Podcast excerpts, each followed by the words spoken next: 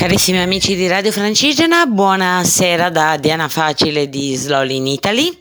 Eh, oggi vi aggiorno sulla mia tappa nella zona del,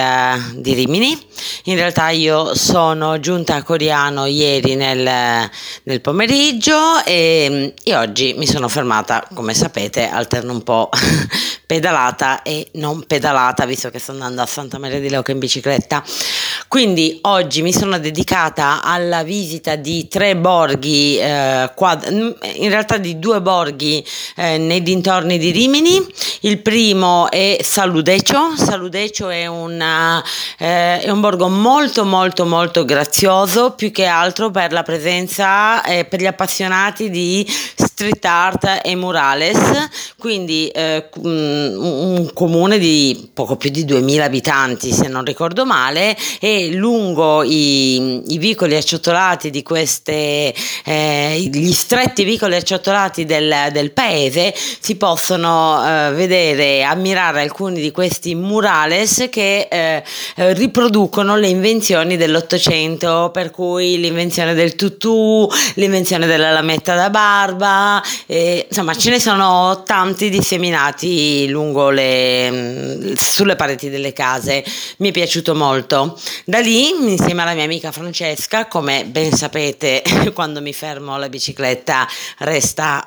a riposo pure lei, perché pure lei ha bisogno di riposare. Ecco, quindi con Francesca da lì ci siamo dirette a uh, Cerreto di Saludecio a pochi chilometri di distanza dalla, dal borgo, che è una delle città fantasma. E io non ero mai stata prima in una città fantasma, in realtà poi secondo me c'era una parte fantasma veramente diroccata e poi Mm, c'era una parte abitata, ma in tutto sto, sto parlando di una decina di case, non di più. E il paesaggio è chiaramente quello delle colline,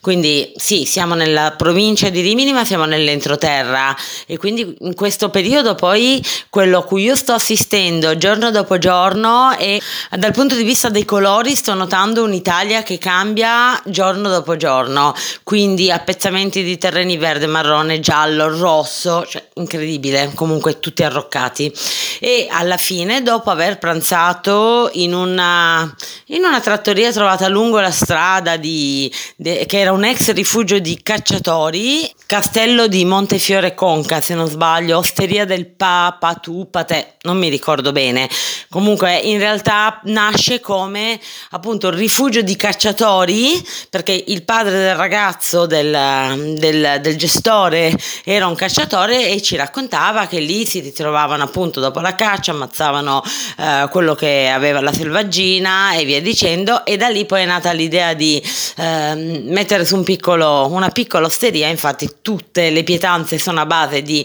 eh, di carne, io, noi abbiamo mangiato, io chiaramente mi sono buttata sulla cucina tipica, quindi strozzapreti che ho scoperto che sono proprio romagnoli, speck e, eh,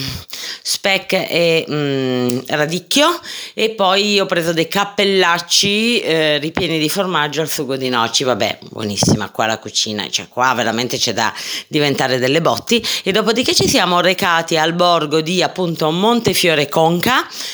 e abbiamo un, anche uno dei borghi più belli d'Italia, nonché Bandiera Arancione, dove abbiamo visitato la rocca, sono sempre, sempre con Francesca chiaramente, dove abbiamo visitato la rocca de Malatesta, risalente al 1300, una rocca molto ben conservata, diciamo anche restaurata e tra le altre cose molto interessanti, tra le cose molto interessanti che diciamo colpiscono è il fatto che questa rocca sia stata costruita non a, be- non a fini bellici, ma proprio proprio come eh, luogo di mh, mm, distensivo, di divertimento. E tra l'altro tra le sue mura eh, c'è anche una bella storia, la storia della giovane Costanza, della sua storia d'amore e del suo assassinio, stiamo parlando dell'epoca del Medioevo, quindi avete presente tutte quelle storie leggendarie anche se qua pare che si parli di una storia vera